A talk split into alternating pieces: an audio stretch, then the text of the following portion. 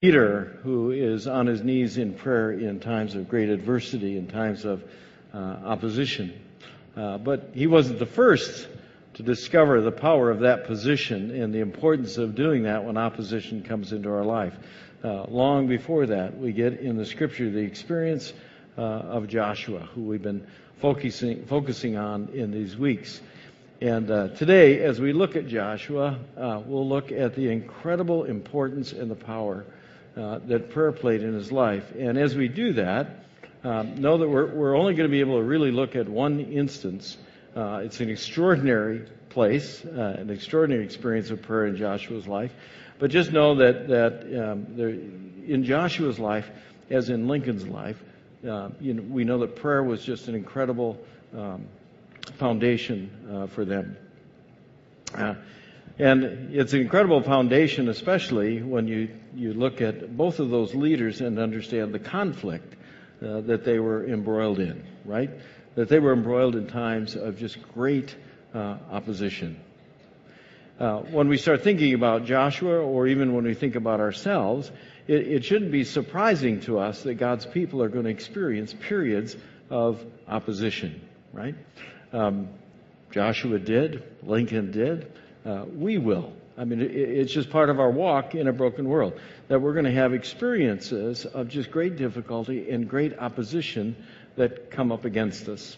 Uh, for Joshua, it looked like this. It's out of the 10th chapter of Joshua. So if you got your Bibles with you, we're going to spend a lot of time today in, in Joshua 10. So that's where you want to you wanna flip to. Okay? Let me just set the stage of what's happening. Joshua and the people of Israel have have uh, moved into the promised land. They have uh, conquered uh, Jericho. You know, the walls have fallen. Uh, they have finally conquered the city of Ai, and so news is traveling about this people who have come into the land and are conquering uh, these cities, and they're kind of taking them one at a time, right? As they came in, uh, the Gibeonites tricked them, and we're going to look at that at a later time, uh, looking at Joshua, another week here, but the Gibeonites tricked them into a treaty. And the treaty was, you know, basically this, this uh, peace treaty between the two nations and that they would live together and they would support one another and be allies uh, to one another.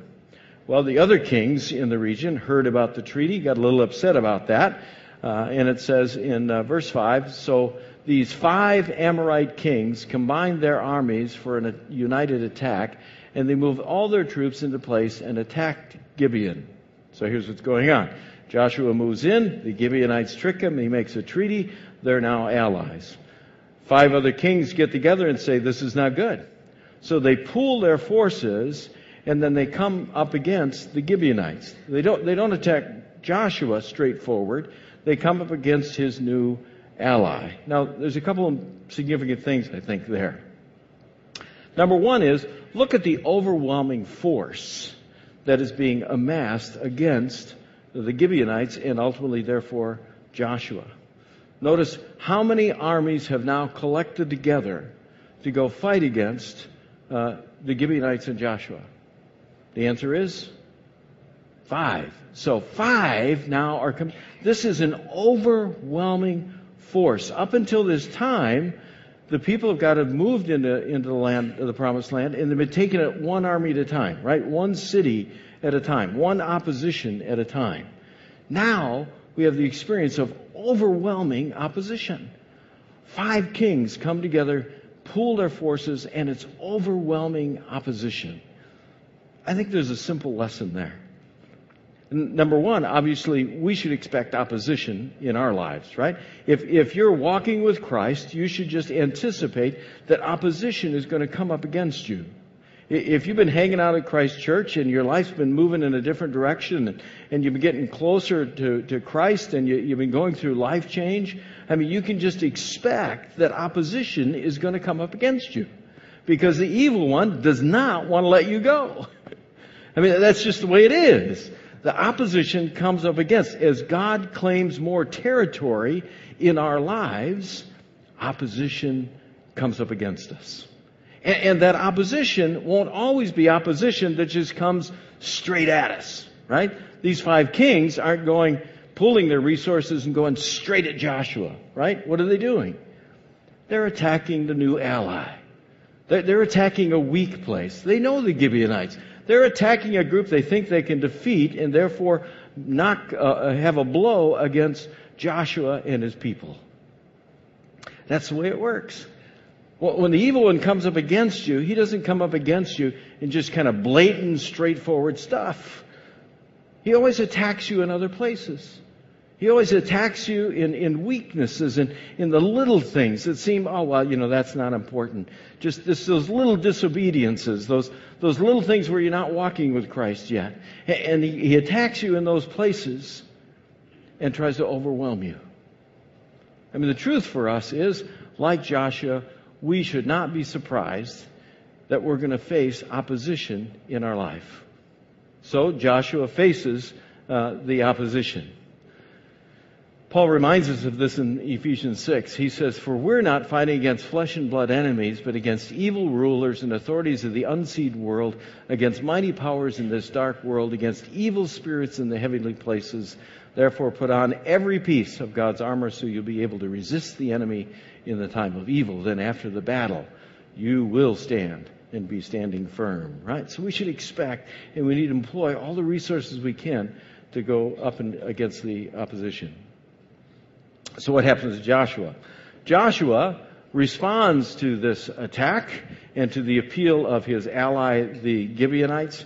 And it says in verse 7 So Joshua and his entire army, including his best warriors, left Gilgal and set out for Gibeon. Do not be afraid of them, the Lord said to Joshua, for I have given you victory over them. Not a single one of them will be able to stand up to you. This is so interesting, isn't it? Joshua now responds to this, this overwhelming force attacking the Gibeonites. He responds and is willing to go and engage the enemy. But notice the foundation of his willingness. He is willing to go and engage the enemy because God has already given him a specific promise. What's the promise? Joshua, you will attain victory. Before he goes into battle, before he even mounts and rallies the troops, God has already spoken to him and said, Listen, here's the deal, Joshua, you will have victory. There's a promise there. And he says, Not only that, not a single one of them will be able to stand up against you. Remember that as we go further down the road here. So God gives Joshua this incredible promise. And Joshua is ready to enter into the battle and go against the opposition, as overwhelming as it seems why? Because he knows the promise. You see, this is a great lesson for us, isn't it? We can go up against the opposition. How can you go up against the opposition in your life? Because it seems so difficult. It seems so overwhelming. It seems so impossible. Because if you're a Christ follower, God has spoken promises over your life. Th- those promises are sure. And Joshua receives a promise and he acts based on the promise. God is saying, Joshua, you can do this because you're going to get the victory. And, and, that's what God says to us. He says, listen, Jesus has already died. He has rose again. He's proven the victory. It's already a done deal. You should live in the promise. Just live in the promise. Opposition is going to come up against you, but the victory is already yours. You don't have to worry. The victory is already yours. So face the opposition. Joshua faces the opposition. Now, what's interesting is you, you need to little, get a little geography and background on this thing in, in the way he faces the opposition. Okay? It's kind of captured in a simple verse in verse 9. It says, Joshua traveled all night from Gilgal and took the Amorite army uh, by surprise. So remember that. He travels how long? All night. All right? Now, here's what you need to know. Over here is Gilgal over here is Gibeon. So normally, just walking at a regular pace to go from Gilgal to Gibeon would take roughly three, three and a half days. Three, three and a half days. How long did they take to make it? One night. Now, you know this is this gray stuff here? right? This isn't a topographical map, but it's trying to give you the topography of the experience. Guess which way his troops are going. I don't mean north, south, east, west. I mean they're going uphill the whole way. So when you're in opposition, you're going to feel like you're going which way? Like it's an uphill battle all the time, all the way, right? And they do it, how long? In one night. What should take three, three and a half days, what is going uphill, they accomplish it all night. Now think about this. If you're Joshua, why would you do that? Why would you, with your warriors, knowing that you're going up against an overwhelming force, five armies, an overwhelming force. Why would you push your troops so that you make a trip that should take three days and is going uphill the whole way and you do it in one night, guaranteeing that when you get to the battlefield, how are your troops going to feel? right? Exhausted. Why would he do that? because he absolutely knew God already guaranteed the victory. It didn't matter how his troops felt, the victory was absolutely already his. You see, when you have opposition in your life, it's going to feel like you're just treading, going uphill. And it's going to feel like an overwhelming force. But the victory is already yours. If Christ is working in your life, the victory is already yours. And so Joshua makes that trip in one night, and he is prepared to go up against this overwhelming force because he believes in an overwhelming, incredible, big God. See, Joshua understands this isn't just any moment. This big opposition, this overwhelming force that is in front of him, is an incredible opportunity for a big God. Think about this.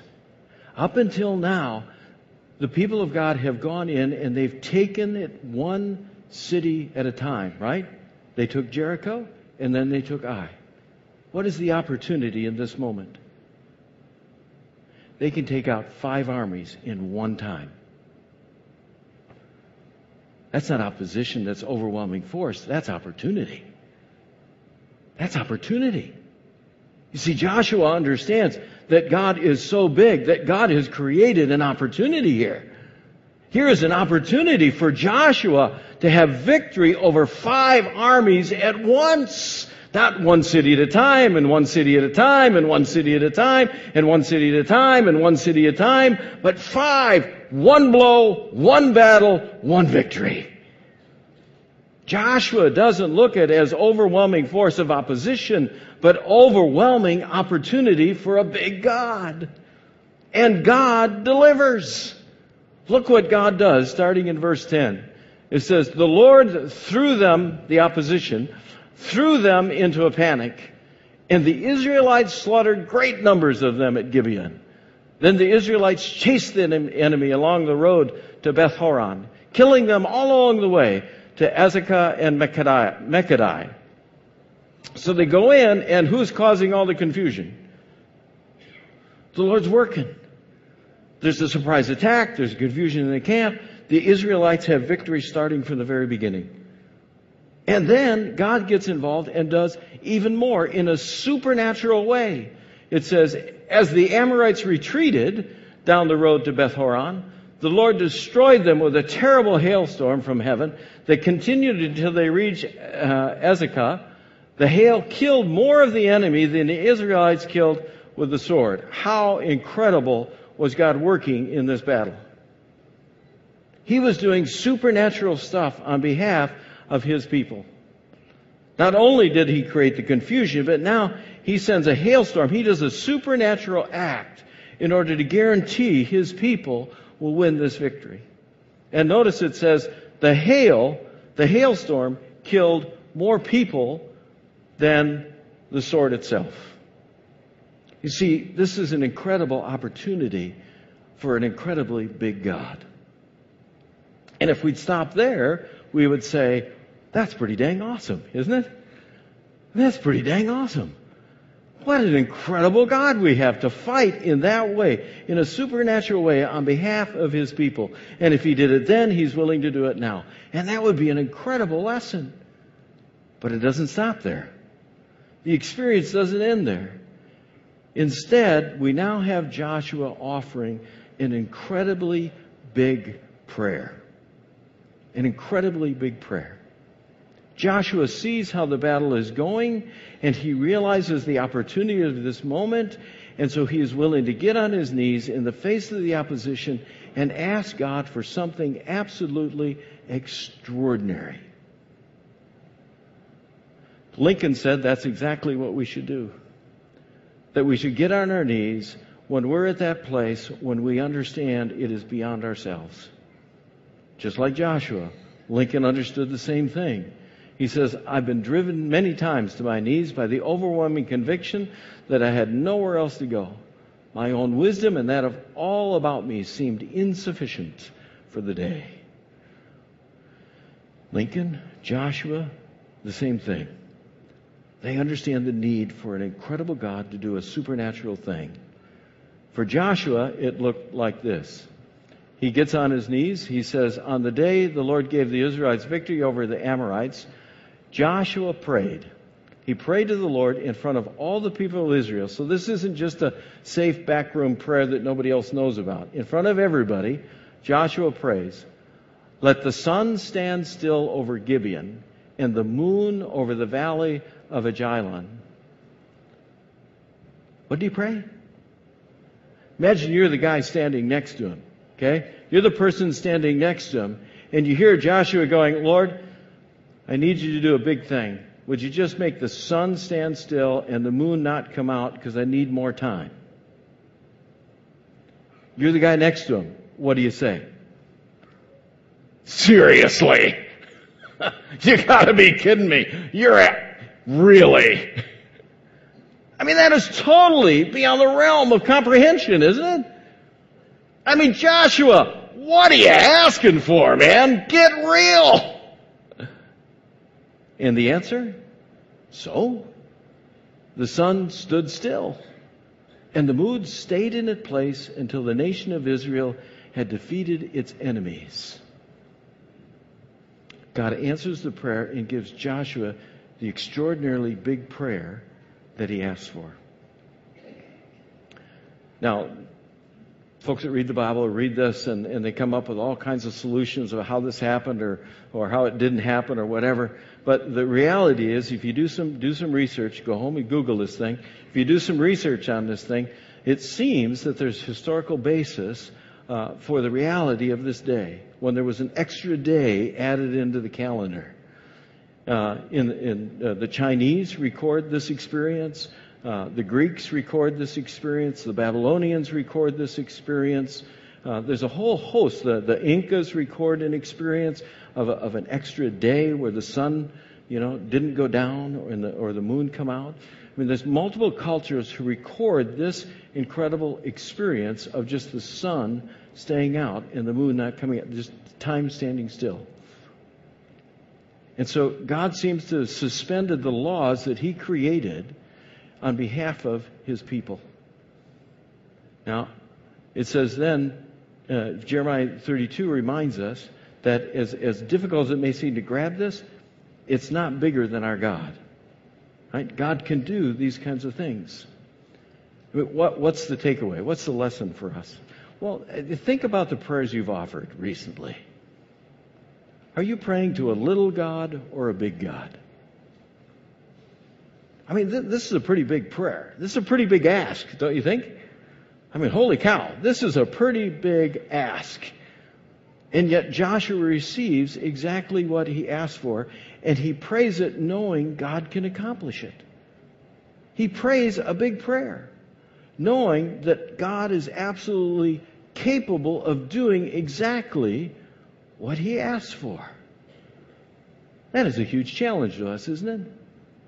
That, that if we take prayer seriously, are we, are we praying in a way that understands the incredible nature and vastness and power of God?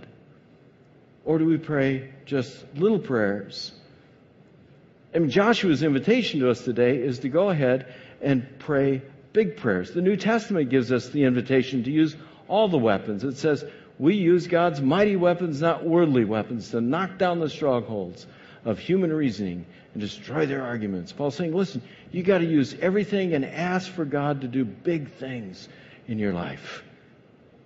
Now, you may hear that and you say, well, okay, well, I've been asking for some big things, but God's not delivering. How come? Here's the deal Joshua's big prayer is a ginormous big prayer, but it's a prayer that's consistent with God's promises and God's desire. If you look at Joshua again, it says, There has never been a day like this one before or since when the Lord answered such a prayer. Surely the Lord fought for Israel that day. What is the conclusion? Surely the Lord fought for Israel that day. Why did God answer Joshua's pray, prayer and say, Yeah, I can do that? Because it was absolutely consistent with what God's promise was. Remember, what did God promise Joshua before he even left Gilgal? He'd receive victory and not even a single one of them would be able to stand. Remember that? Whoa! Whoa! What he prayed for was absolutely consistent with what God's promise was. What he prayed for was absolutely consistent with what God's will and what God's desire was for the outcome. What he prayed for was totally inside the will of a big God. And a big God is willing to deliver on big prayers when you pray inside the will of a big God. That's the way it works. So if you're going to pray, pray big. Absolutely pray big. But pray inside the desire, promises, and the will of a big God. So if you want to pray for your business, don't just pray for your business. Say, Lord, I just need my business to succeed. Pray big. Lord, you need to take over my business. You need to take over my business so my business can exceed and advance and be a witness. So my business can provide for your kingdom. So my business can have employees who understand I follow you. And I can provide for them not only in their, in their provision, but they can understand the power of God in my life. Lord, take over my business. Do you understand the difference? Pray big prayers. I mean, pray over your marriage, but don't just pray, Lord, please make it work out that we have a reasonably good marriage. Pray big prayers. Lord, I want you to take over my marriage because I want our marriage to be the most awesome marriage that's ever been on the face of the earth because I want our marriage to be an absolute witness to everybody that knows us of the power that you have in our life. And besides that, I'm ready to be a mentor of another young couple to tell them the power of you in our relationship. That's a big prayer. Don't just pray over your kids. Lord, just please make my kids more compliant. right? That's a little prayer. Pray big prayers. Lord, take over the heart and life of my children and use them for your kingdom in whatever way you choose and bless them according to your purpose that their life would make a difference for the kingdom of heaven. That's a big prayer. That's what Joshua prayed. He was praying a big prayer that was absolutely consistent with the desires and the purposes of God. And God said, Yes. See, there was another guy that prayed a big prayer. There was another guy, he prayed a really big prayer. He was in this garden and he was sweating bullets and blood, and he said, God, if it's, if, if it's possible, would you let this cup pass me by? And God said, No why do you say no? Because it was outside the will and the desire and the promise. And so Jesus went to the cross because that was his will and his desire and his promise. See, Jesus prayed a big prayer, but God said no. God said no. Why'd you say no? Because he thought much more of you, because he thought much more of your life because he knows what a difference it can be if you start living your life absolutely, totally surrendered to Jesus Christ as Lord and Savior, and you start praying big prayers and you start living that way. And He is ready to stop the sun and the moon if it's inside His will and desire for you. We have a big God. And the invitation of Joshua is to pray big prayers. Just go ahead and pray big prayers.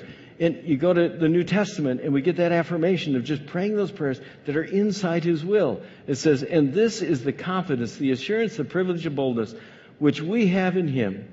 We are sure that if we ask anything, make any request according to His will, in agreement with His own plan, He listens to and hears us. And since we positively know that He listens to us in whatever we ask, we also know with settled and absolute knowledge that we have granted us as our present possession the request made to Him. We have a big God. We can pray big prayers. Joshua gives us the incredible example. The challenge for us understand, you're going to face opposition. The more territory that Christ takes over in your life, you're going to face opposition. It's going to come at you from, from uh, you know, even the smallest places where you haven't yielded yet to Christ, it, it's going to come at you in those kind of places. It's going to seem overwhelming. It's going to seem uphill, but the promise is already spoken over your life. Promise is already spoken over your life. So get on your knees and pray big prayers. And just surrender yourself like Joshua and say, God, just, just help me do whatever it is that's inside your will and your desire and make it big make it big. And we have the privilege of being to be able to call in his name and know the victory.